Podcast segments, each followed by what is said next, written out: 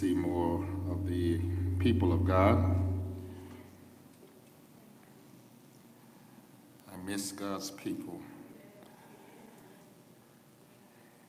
And I was just sitting here with joy in my heart as I hear the sound of praise radiating from the voices, hearts of God's people. But just to be able to see you is uh, it's my great blessing. We are looking to come back next Sunday, but this was quite a surprise to me this Sunday. I drove up from the parking lot and I said, wow, there are a lot of cars here, some I don't recognize. but that's how the Lord is. He'll give you what you need, always. Well, let's see what the Lord will do. Mark's Gospel, we continue our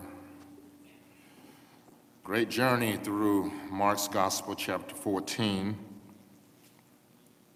Today, the Lord be pleased, we'll preach verses 26 through 31 of Mark's Gospel, chapter 14. The Word of God reads, beginning at verse 26. And when they had sung a hymn, they went out to the Mount of Olives. And Jesus said to them, You will all fall away, for it is written, I will strike the shepherd, and the sheep will be scattered. But after I am raised up, I will go before you to Galilee. Peter said to him, Even though they all fall away, I will not. And Jesus said to him, Truly I tell you, this very night before the rooster crows twice, you will deny me three times. But he said emphatically, If I must die with you, I will not deny you. Listen to this. And they all said the same. You may be seated. Heavenly Father, we thank you for another treasure, this passage. Another treasure, another very powerful, powerful passage that you have assigned to me to preach. Oh, how unworthy I am, Father.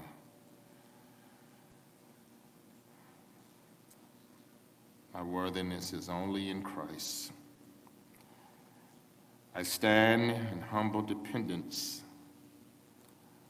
upon your wisdom, your knowledge, your power. Indeed, the feeling of your great spirit to feel and control my mind, my emotions, my will, this tongue of mine. Left to myself, the best I can do is make a mess. But oh, Father, my desire is to preach your word. My aim is to preach your word, not so that people will hear this as the word of a man, but as it is the truth, the word of the living God, and you get glory. I pray that you would unite our hearts, center our mind in your word, center our mind on Christ alone. All who are here, all who are listening, Heavenly Father, grip us with your word. We may hear you preaching to us, working us. You know what to do. Throw out that stuff that's no good. Change things around. Bring repentance and true faith and true devotion and deeper hunger and deeper thirst and encouragement and, be, and edification. Do all that you're able to do in terms of what I'm asking and even more.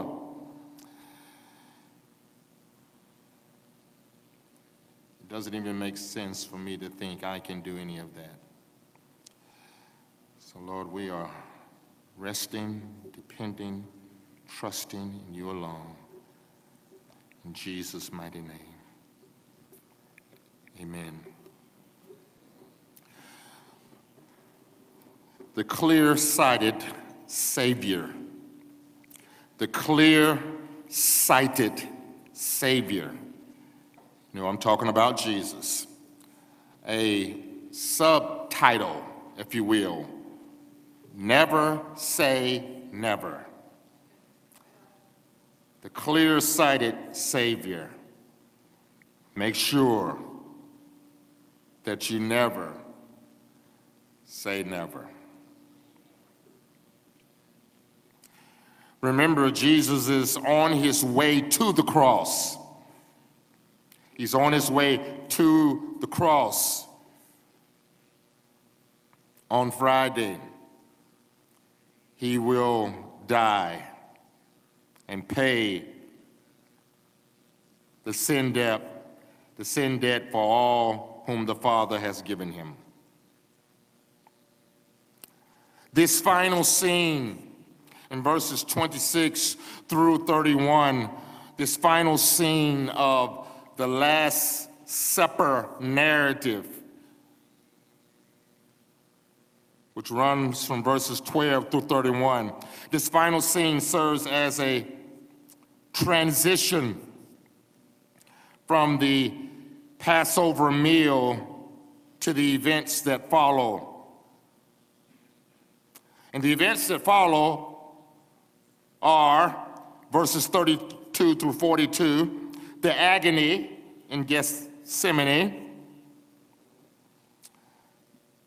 Jesus' arrest, verses 43 through 50.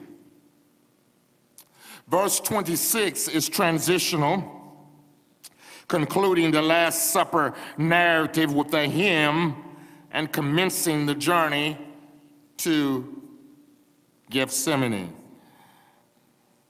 Isn't it wonderful that Jesus is rejoicing on his way to the cross? Wow, we can learn so much from our Savior. The hymn was likely one of the Hallel hymns found in Psalm 113 through 118 that would conclude the Passover celebration. It would be, the setting here, it would be sometime before midnight since the Passover had to end by midnight. Jesus and the disciples head east out of Jerusalem to the western slopes of the Mount of Olives, the location of the Garden of Gethsemane. That's the setting for these final words. I want to lift up three points for you beginning in verse 27 and running to verse 31. I want us to see first in verse 27 the prophecies. I want us to see, secondly, in verse 28, the promises. And I want us to see in verse 29 through 31 the pronouncements. The pronouncements.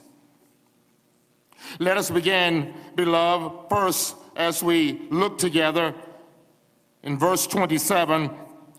Note first the prophecies.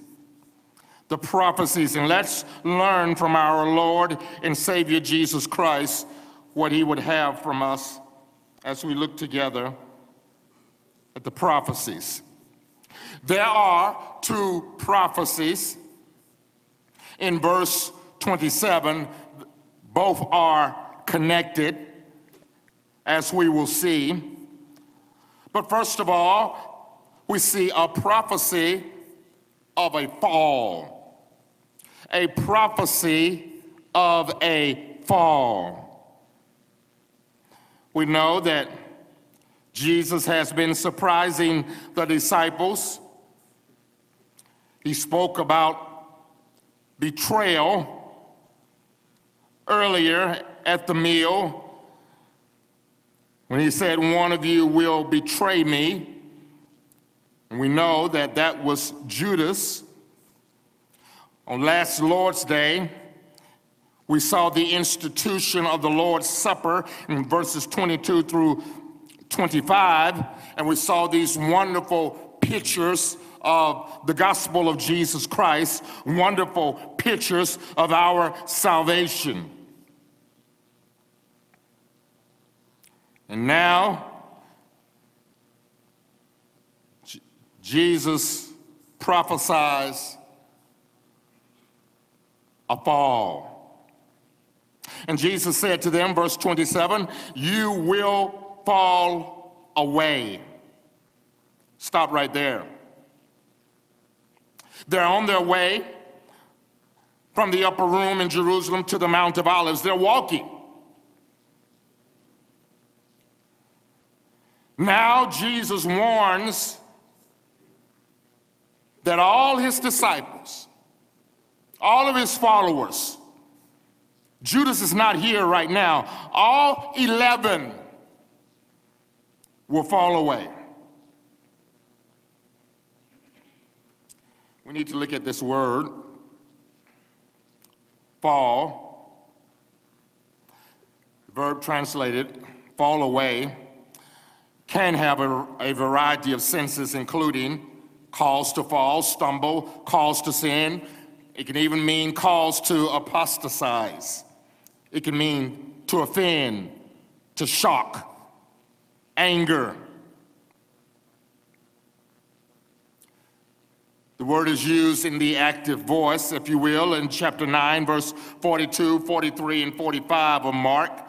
It is used to speak of something or someone who provokes or causes someone to sin. It is used in the passive voice in chapter 6, verse 3 of the people of Nazareth who are angered or offended by Jesus' words. It is used in the parable of the sower in chapter 4, verse 17, and it carries the sense of apostasy or falling away from the faith. But how is it used here? Jesus says, All of you will fall away. All of you. Wow. That's 100%. all of you all whom I have taught, all who have seen my greatness, all who have seen the greatness of my power, the greatness of my words, the greatness in my teaching, the greatness of my person, all of you will fall away. Here, the verb has the basic idea of being caught in a trap. It does not mean, it does not mean that the disciples will feel offense at Jesus personally, but they would be caught and overwhelmed by what would happen to him that very night.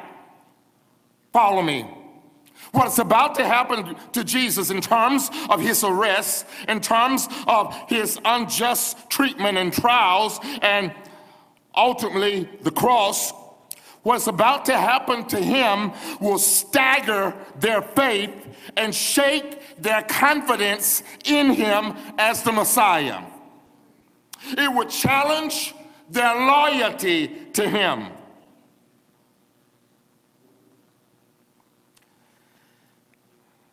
The shepherd is about to be struck,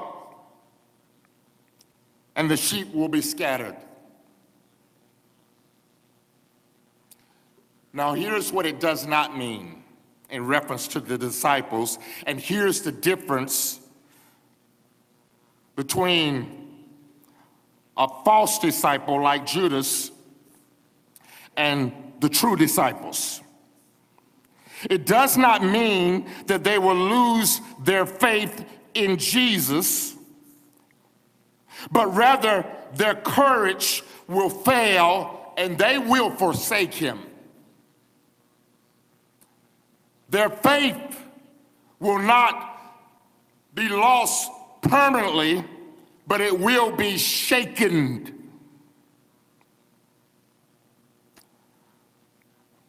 Please note the knowledge of Jesus again. Note the knowledge of Jesus, as we will see in a moment, uh, over against the ignorance and doubt of the disciples. We see the supernatural knowledge and unwavering certainty of Christ in the face of suffering. He has divine knowledge. He knows the heart of man. He knows the future. He has already foreseen both the betrayal by Judas and the scattering of the other disciples. He knows, doesn't he? He knows our hearts. How foolish we must look sometime trying to hide. He knows our hearts. He knows our tomorrow. He knows the next moment of our lives. He knows the sin before it enters our hearts. He had a full understanding of what would happen in the future but he also had a full understanding of his father's will. So he knew he would be arrested. He knew he would be deserted by his followers. But watch him now. He knows all of that, but he does not shrink back from what his father called him to accomplish, namely our salvation. Oh, we have to pause and just thank God for our Savior. What a Savior we have. He knows and sees very clearly their hearts, but He says, I'm going to the cross anyway. That's good news. But there's more I want you to learn from this, these very words of Christ when He says, All of you will fall away.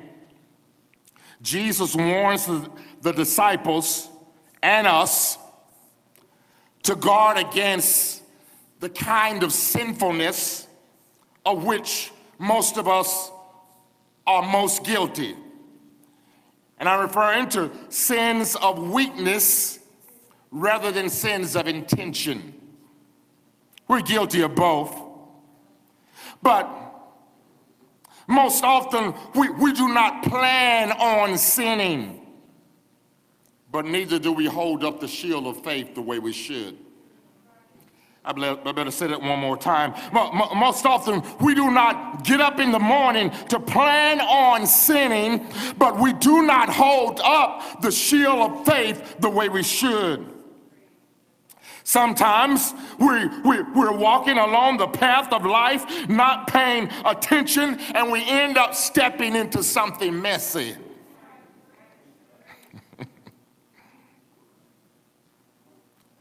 Jesus taught them, I can't stay there, but Jesus taught them the weakness and failure of human flesh. Beloved, we need to remember Jesus' words here. We ourselves fail, others fail us. We ourselves fail, others fail us. One more time. We ourselves fail, others fail us. Christ alone is unfailing. Put your trust in Him and, and learn to live within the fellowship of failures, knowing that Christ will never fail you. Never enter into any relationship and expect no failure. We see in this text the only one who never fails us is Jesus.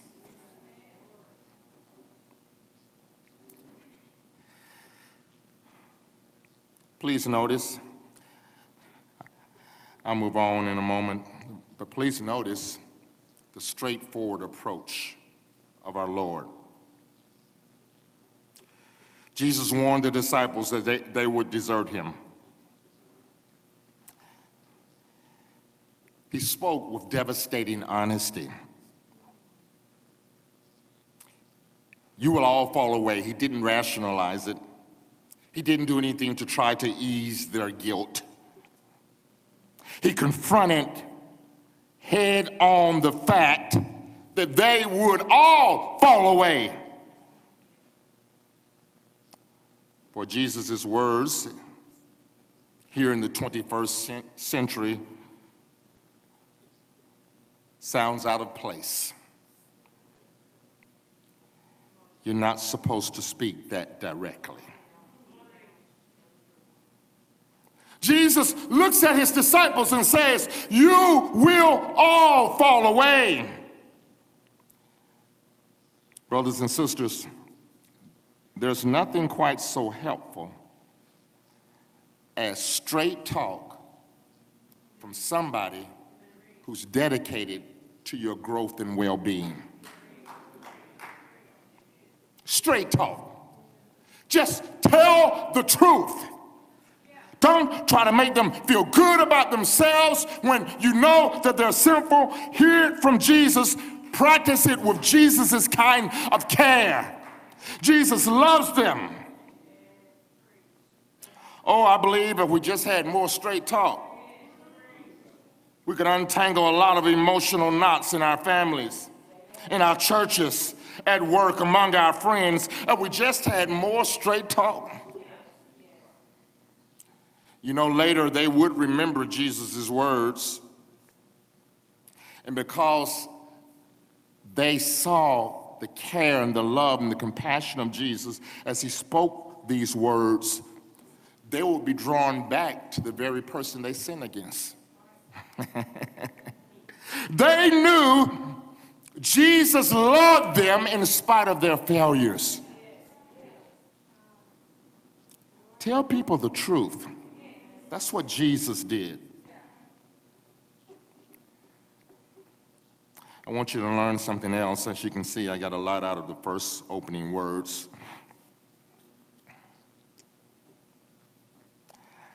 I want you to think about why was Jesus not bitter and extremely disappointed? I mean, I know he was disappointed, but why didn't it result in bitterness and, and anger? How, how was Jesus safeguarded from disappointment, which leads to bitterness? I'll tell you why, and I'll tell you how. He saw the real state of human nature. See, this point will bless you. That's something we need to remember about Jesus when we fail. Our sins can very easily harden our hearts against Him and blind us to His grace. But do not ever think that Jesus is taken by surprise when you and I fail Him. Don't ever think that. He's safeguarded because He knows human nature. He knows the human heart. He knows us. He's never surprised by our failure. And I'm not saying that to encourage sin, but I'm saying that to encourage repentance and confession. We act sometimes as if Jesus was surprised by what we did, and then we got to try to get back into his good graces. Jesus is never surprised by anything that we do. So go to him immediately. Confess your sin and the weakness uh, uh, of your flesh and, and, and, and, and, and be flooded with the love that he has for you. That's what we learned just from you will all fall away. That's a prophecy about a fall. But secondly, that's a prophecy of a fulfillment. Note the verse again. And Jesus said to him, said to them, excuse me, you will all fall away, for it is written, I will strike the shepherd, and the sheep will be scattered. That's an Old Testament reference, finding its fulfillment in the person and work of Christ. In the Hebrew text of, of Zechariah 13 7, which is where this is from, strike the shepherd is a command in the, in the Old Testament text. It's a command by God to the sword to strike his shepherd. His shepherd. God's associate as and, and as a result, the sheep the people of God will be scattered. Now, in that context, I'm coming back to this one, but in that context, the is that God will strike down his appointed leader and scatter his people as judgment for their sin. Now, Mark's context, or Mark's text, has essentially the same sense, but I want you to notice something different. He puts the verb in the first person. I will strike the shepherd.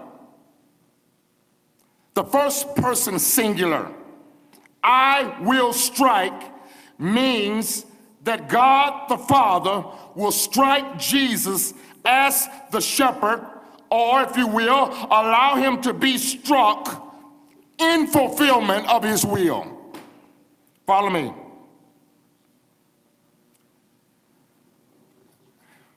Will you agree that there's going to be some evil things done to Jesus? He's going to be beaten beyond recognition. He's going to be tried unjustly.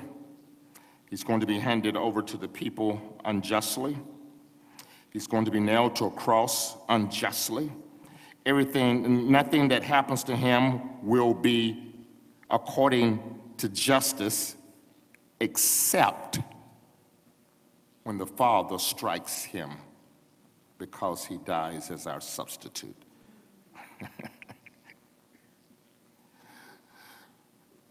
but this reminds us all of that evil that's going to happen to him, God is going to use to fulfill his greater purpose. Is God that sovereign? Yeah. we see that Jesus has an understanding of his suffering and his passion. He knows this. What I'm about to go through is ordained by God. It was the Lord who crushed him and caused him to suffer. Isaiah 53:10. So the ultimate agent of these events is God. And all that is happening is a part of God's will, God's design, and God is using it for God's purpose. To make a few observations here as well before we move on. Notice Jesus saw that Scripture was fulfilled. Jesus saw that scripture was fulfilled in terms of what was happening to him. So, Jesus, are you saying that when, when all of your disciples abandoned you, that's the fulfillment of Scripture? He knew that his friends would abandon him as they, would, as they were overcome by fear. The, the scripture foretold that when God's shepherd was struck, the sheep would be scattered. Jesus knew that, that, that, that, that, that, that the fulfillment of that, of that scripture was found in what would happen to him. He knew himself to be the shepherd of whom the prophet has spoken. He knew that the striking was his death.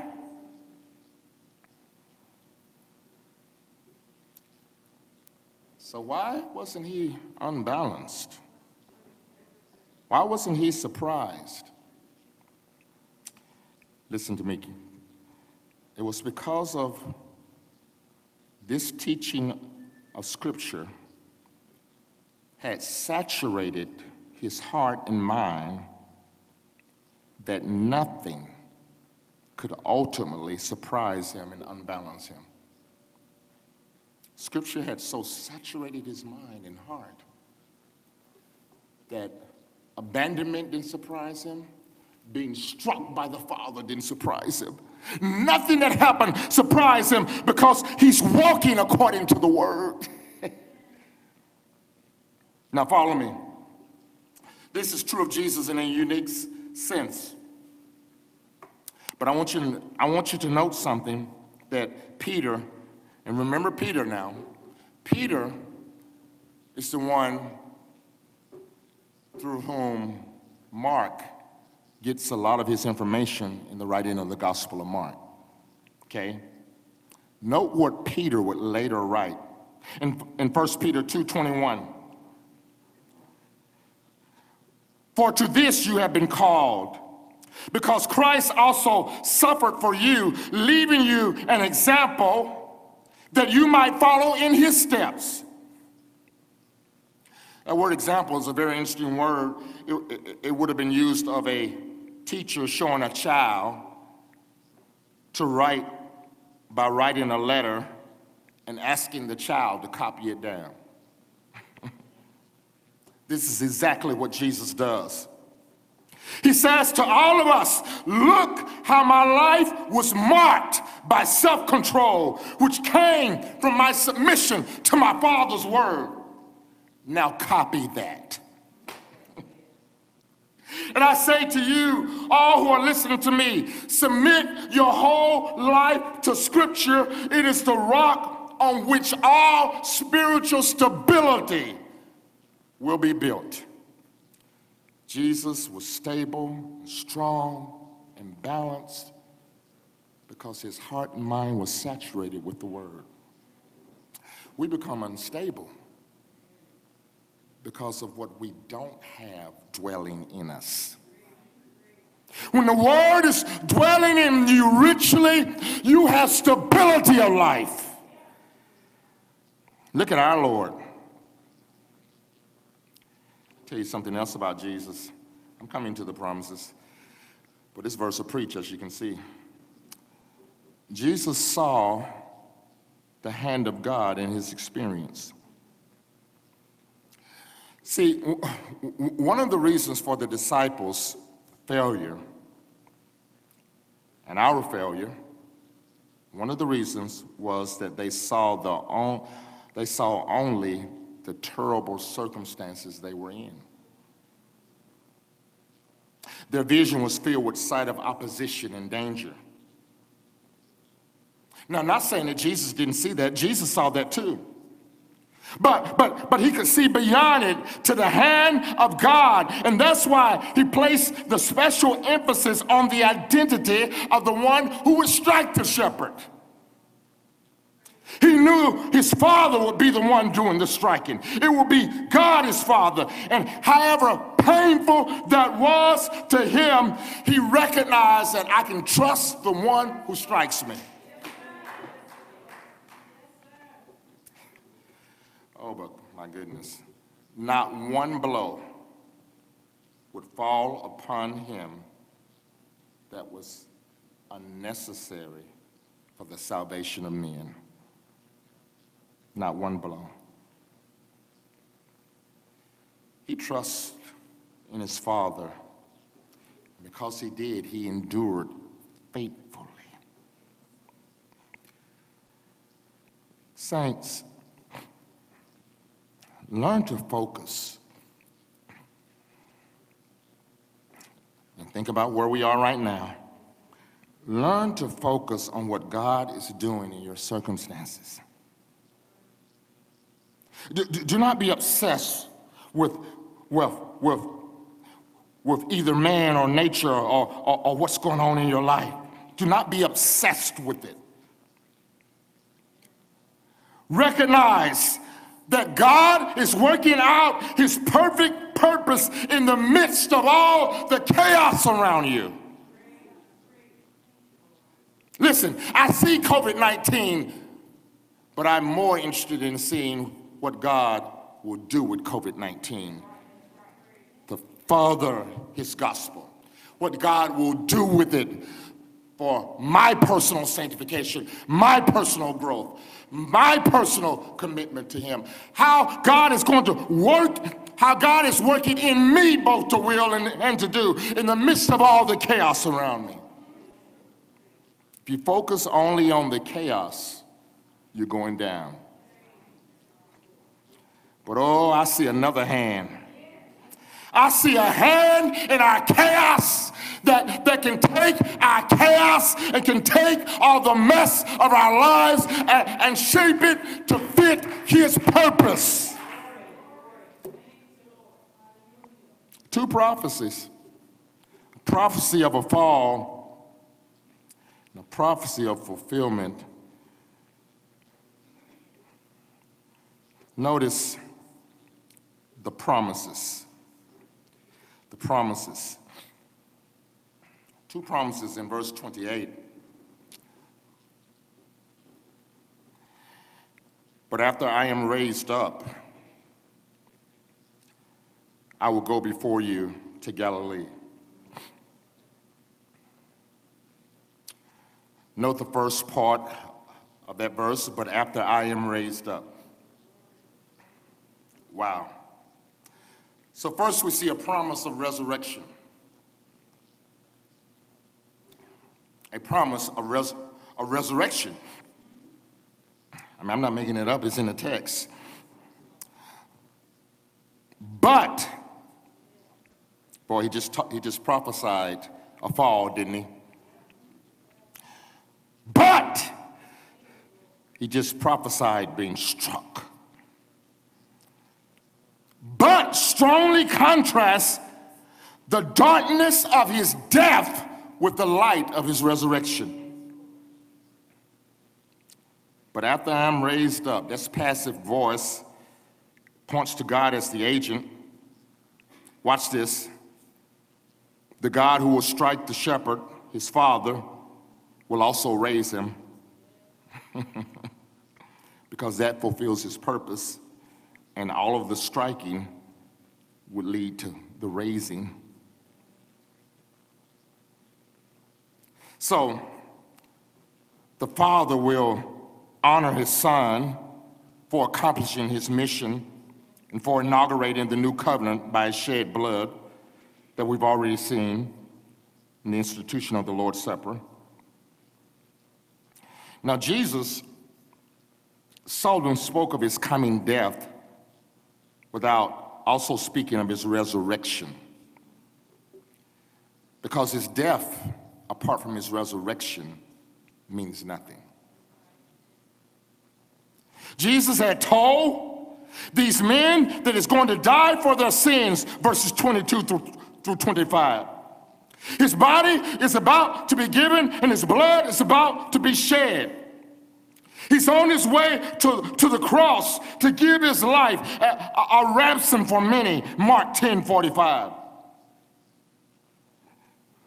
They're startled to hear that Jesus will die. But here's the comfort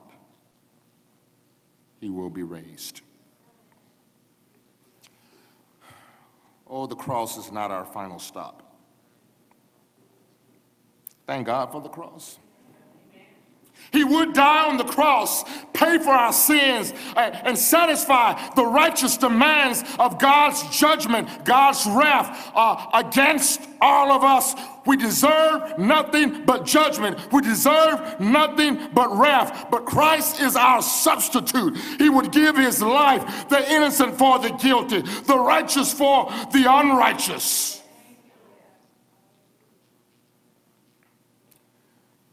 They're take him down from the cross. They'll bury him in a borrowed tomb.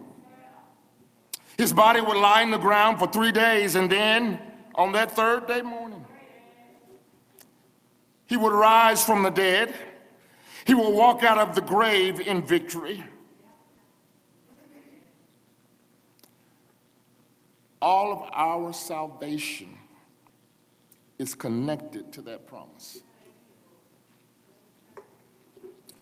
Paul wrote about it in 1 Corinthians 15. I don't have time to go there, but Paul said, if there be no resurrection, all of our faith is in vain. We have no hope. But not only that, we have no life because Jesus can't give life if he didn't give it up. We have no future. All of our life is connected to that promise. The hymn writer picked it up and said, Because he lives, I can face tomorrow. Oh, let me put it in context. Because he lives, I can face Corona. Glory to God. See, the promise gives hope for today, for tomorrow, and for all eternity. That's a promise of resurrection. Watch this. I love the Bible. It's the most amazing book in the world by far. There's a promise of restoration. I said, Pastor, where do you see that at? Go back to verse 28. But after I am raised, here it is I will go before you to Galilee. Now, what did Jesus just tell them in verse 27? He prophesied a fall. They're going to forsake him. They're going to leave him. They're going to fall away. The phrase in verse 28, I will go before you,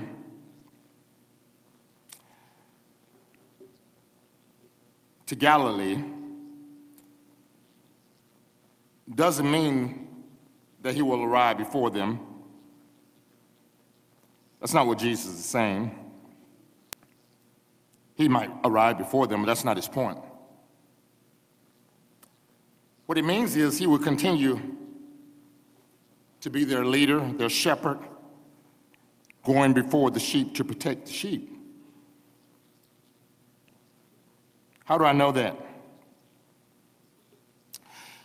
The prediction, the promise, after my resurrection, I should go before you into Galilee is intimately related to the word spoken in Mark chapter 16, verse 7, words spoken after his resurrection. The angel said this Go tell his disciples and Peter that he is going before you into Galilee. There you will see him as he told you. That statement, following after the prophecy of their fall, that statement is a promise of restoration. When the shepherd is struck, the sheep will be scattered. But in leading them back to Galilee, he says, I'm going to gather you again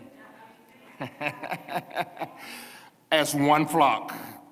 See, his words are uh, uh, here promise them restoration, it promises them forgiveness. Watch this on the other side of failure. Sometimes on the other side of our failure, all we see is more failure. But Jesus says, Look, look, look. These men would fail God, they would fail, fail Him in a big way. Peter would deny him, I would forsake him. But Jesus says, I will go ahead of you. I will restore you. Wow. You remember in chapter 1, verse 16, Jesus first called the apostolic band at the Sea of Galilee. Chapter 1, verse 16.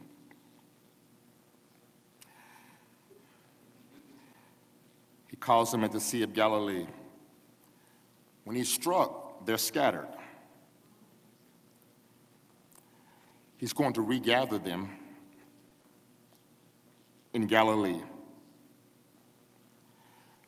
So Jesus sees a renewal and completion of the call to discipleship. Listen very carefully. The kingdom of God, saints, that Jesus brings and embodies cannot be ruined by human failure. I have to say that again. The kingdom of God that Jesus brings and embodies cannot be ruined by human failure. Once Jesus saves you, you cannot ruin your life.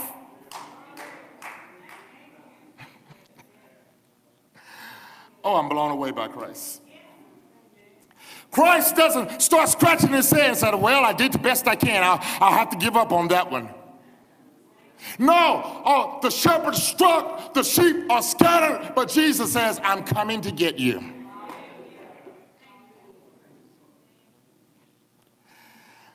I wish I had time to tell you how many times the Lord has come to get me. But if I started talking about it, I would probably leave out too much because there, there, there, there, are so many times that Christ has come to get me and to restore me, I cannot count them all. So many things I've done that should have ruined my life. Glory to God. But I, I, I'm in Psalm 23 right now. He restores my soul.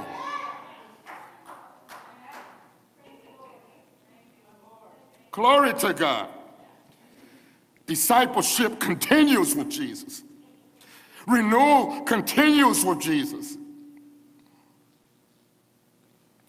I can't speak for you, but I know how I feel. I do not want to fail my Savior. He died for me and saved me. When I called on him by faith, he saved me. He blessed me, he used me, and he's done more than I could ever ask or think. His grace has been sufficient for every valley. His love has never wavered. His word has always proven itself to be true. He's given me everything, and I owe him absolute love and devotion in return. I do not want to fail him. But here's what I know I know I have failed him. And here's what I know, and I even hate to utter these words I will fail him more in the future. I know that. You better know it too, unless you think your sanctification is already done. You will. He's, he's not done with you yet. But here's what else I know Here's the reason we'll be restored. Because according to John 10, he's the good shepherd. He doesn't abandon his sheep. No, he lays down his life for the sheep. Even when they came uh, to get Jesus in the garden, John and John 18, 8 and 9, we find Jesus interceding for the disciples let them be allowed to leave the garden peacefully. He always restores his sheep. He always restores his sheep. He always restores his sheep. He restores us, He chastens us, He disciplines us, He draws us back to Him. He puts us in situations, and all of a sudden, boom, we're confronted with Jesus. Somebody starts talking to us about Jesus, right? He brings us to the end of ourselves when we can do nothing else but cry out for help. And then there he is. He picks us up. He turns us around, doesn't he? He encourages repentance. He gives us complete, forgiveness and restoration. Thank God for restoration and forgiveness. Thank God that Jesus is not the God of a second chance. Because if he was, we would have exhausted our chances five minutes or less after being saved. But thank God he's the shepherd. Let's not even call him the God of, of chances. He's the shepherd who continues to restore his sheep. Jesus says it's not about how many chances you get, it's about who I am.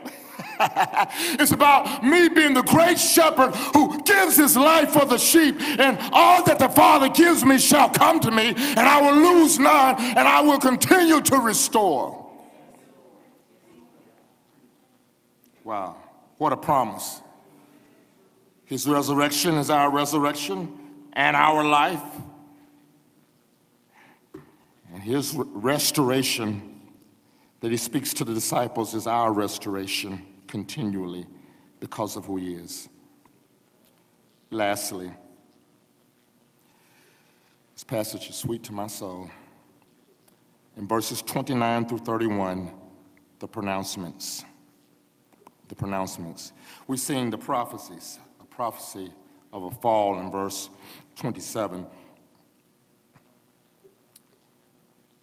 and a prophecy of fulfillment. We've seen the promises, the promise of resurrection, verse 28, the promise of restoration. Note the pronouncements, three things here. In verse 29, the first pronouncement is a denial. In verse 30, the second pronouncement is a declaration. In verse 31, the third pronouncement is a debate. Notice first, the first pronouncement, verse 29, comes in the form of a denial.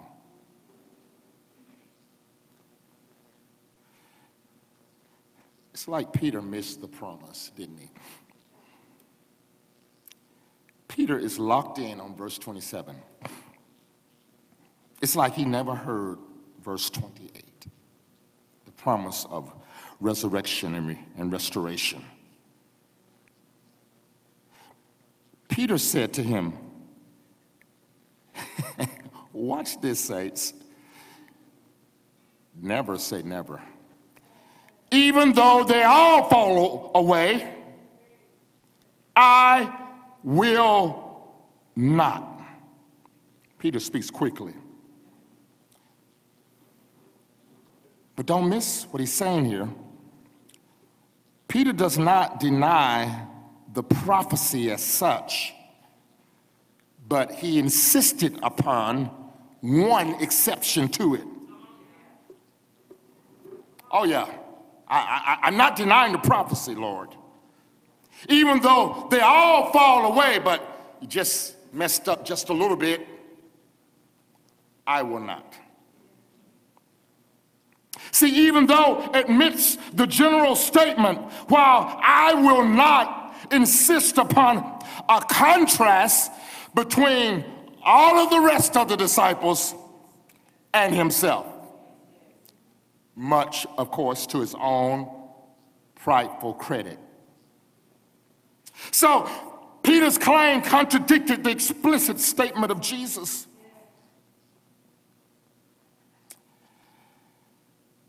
I believe that Peter loved Jesus, but this statement reveals his sad ignorance of his own weakness.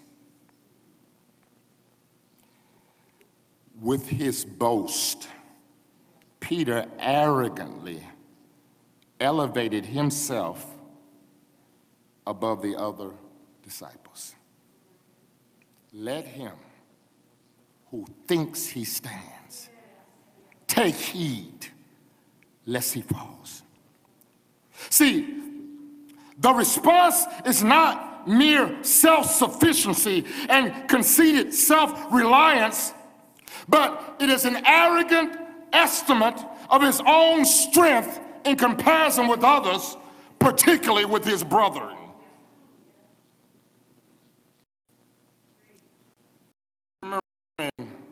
After the resurrection, after Peter did deny Christ in John 21, Jesus said these words in John 21 15 of me.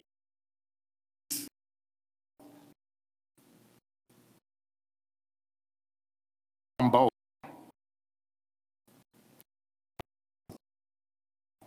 One of the disciples to walk with Jesus.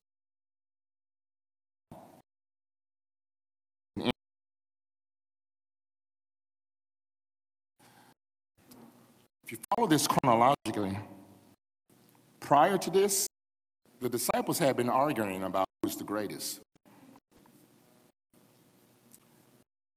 He's Ready to prove it. Go with him all the way to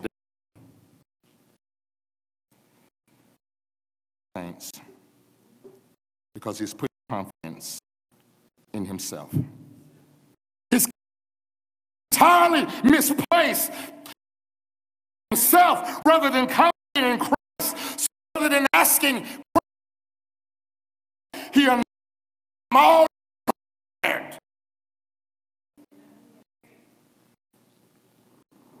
You know why we and prideful? Because we don't know our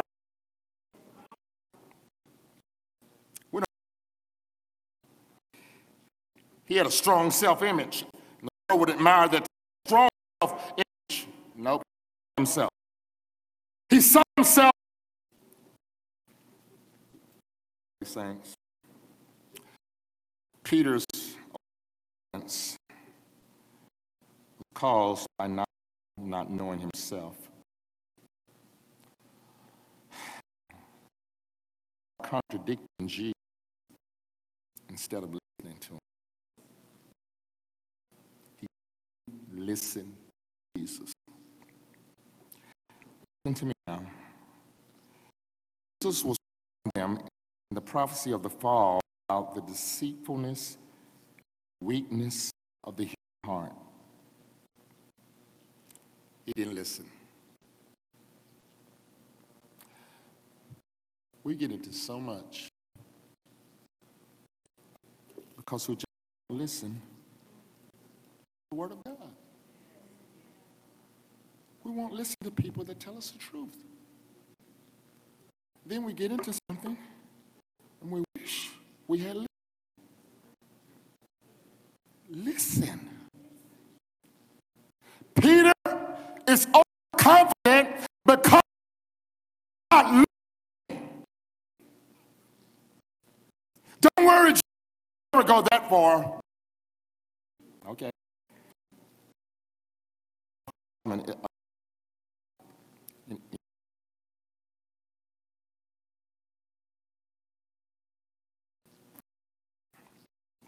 The form of a declaration.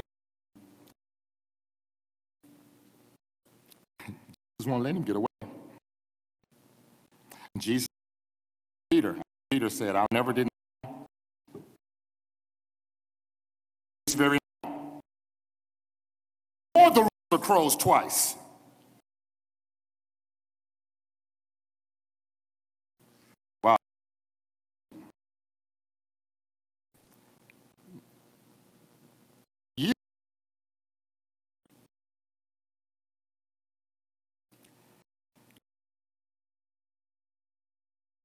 Out. The one who were was were not. And, and Jesus said, Your failure greater than they're going to obey you deny me not one time, not two times, but three times. You will deny me. Jesus, very nice.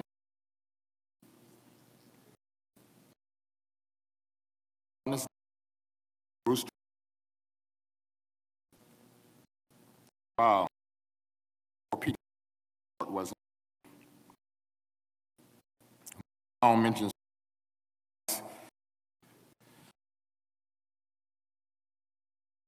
who's giving this information from or the scripture God's word, know what right of. Deny is a very strong word. It means refuse to recognize. Saying that very night, Peter would deny any personal connection with Jesus. That's a shocking prophecy. Peter would deny Jesus almost immediately that very night. Deny Jesus repeatedly, not just once or twice, but three times. Deny Jesus emphatically, protesting, protesting that he did not even know the man. Now listen, saints, a threefold denial on a momentary slip of weakness three times hammers into Peter and to us how quickly we can talk about, oh, how I love Jesus, how quickly we can lift our hands and, and say, praise the Lord, how quickly we can use the same song. Just Peter says, I'll never deny you. The night doesn't even end, and he denies it. Not one time, not two times, but three times.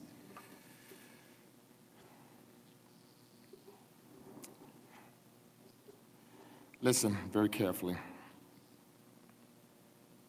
It is of no use to protest that we have not committed the sins that we self righteously condemn others.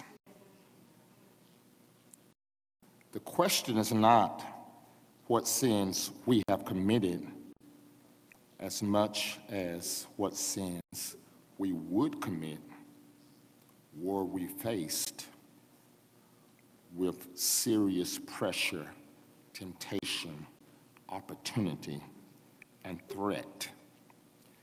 We ought to pause and thank God for his protecting providence because if God had providentially allowed us to be in situations that others fell in, we would have done the same thing. Never say never. The prophecy came true. By the end of the night, Peter w- would weep bitter tears of his triple denial. He failed because he tried to be strong in his own strength, not knowing his weakness. Look at Peter and be warned today. Look at Peter and be warned today. Watch where you step. When you're not looking, you might step into something messy. Abide in the Savior. Never think you're beyond the reach. If you have any confidence in ourselves instead of having all of our confidence in Christ, we're doomed for failure. Two pronouncements we see a denial, we see a declaration by Christ. Lastly, we see a debate. A debate. Now, did you hear what Jesus just said? You would think that Peter would back up and say, Oh, okay. But remember, he's not listening to Jesus. He's not thinking about who it is that's talking to him right now. So there's a debate. But he said emphatically, that's Peter, if I must die with you, I will not deny you. And they all said, a little grammar here, the word said, he said, he said emphatically. It's an imperfect tense in the Greek language, which means he didn't say it just one time. He kept on saying it. He kept on protesting. Imagine the scene. They're walking. They're, they're, they're, they're on their way to the Garden of Gethsemane. And they're walking, and, and, and, and as they're walking, Jesus had just said this to them. And, now Peter is trying to debate Jesus, and he kept saying, uh, uh, if I die, if I have to die with you, I will not deny you. Uh, uh, Jesus, if I have to die with you, I'm telling you, if I have to die with you, I will not deny you. Jesus, I heard what you said, but if I have to die with you, I will not deny you. And they just walking, and Jesus just walking.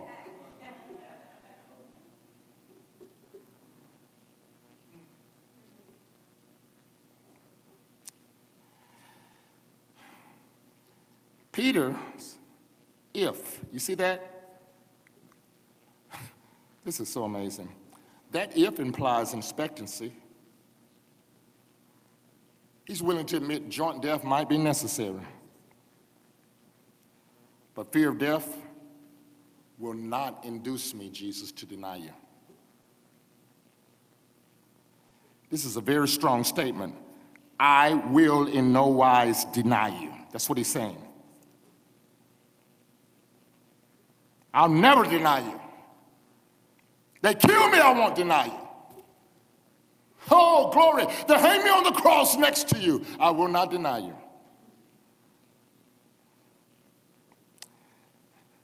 Listen to this. Peter's position was approved and accepted by the other disciples. Because the text says, and they all said the same. which means no one's listening to Jesus. they accept Peter as their spokesman. Truly, he was the leader, at least in denying that he would deny.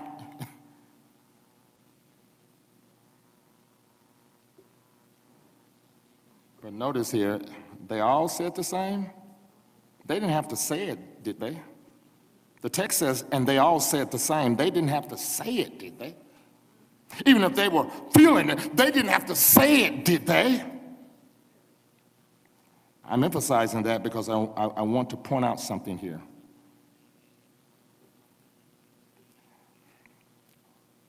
They're not guilty by association. They're not guilty by association. They didn't have to say it, did they? They're not guilty by associ- association. Because when time comes for boldness, notice each of the disciples manages to speak for himself.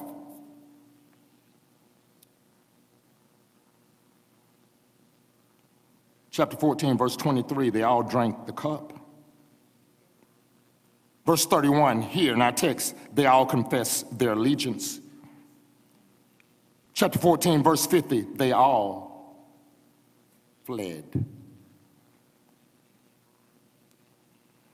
All of them are blinded by pride and overconfidence, and there's no guilt by association. They're all responsible for their own pride and confidence.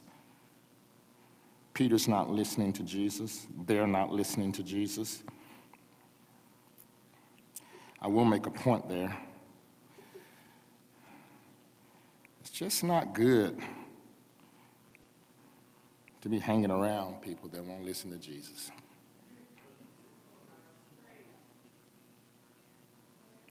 Try to hang around folk that listen to Jesus. Well, how do I know they're listening to Jesus? Because their life will reflect it. Their life will show that they're listening to Jesus. Listen, Pride goes before destruction, and a haughty spirit before stumbling. Proverbs 16, 18. Now, in closing, what are we seeing?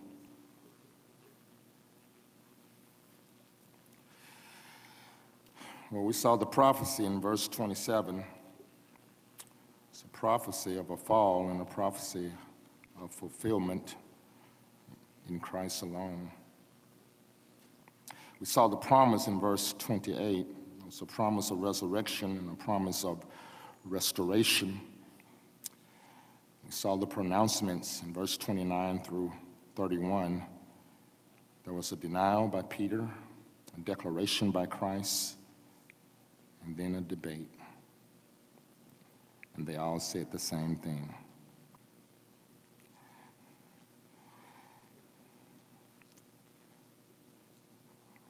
Where is the hope for the disciples? You know, the, in placing the Last Supper between the betrayal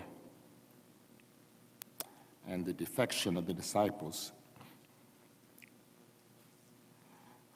Mark very vividly conveys that the many for whom Jesus pours out his life includes his own disciples around the table. And I want to say to you and to myself the sin, the sin that necessitates the sending of God's Son is not someone else's sin. It's not Judas, it's not Nero. It's ours. It's Peter.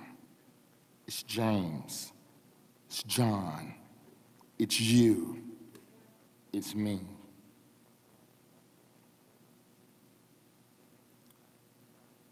And with all of our debating and our denials and our pride and our failure to listening to, to Jesus, only hope that we have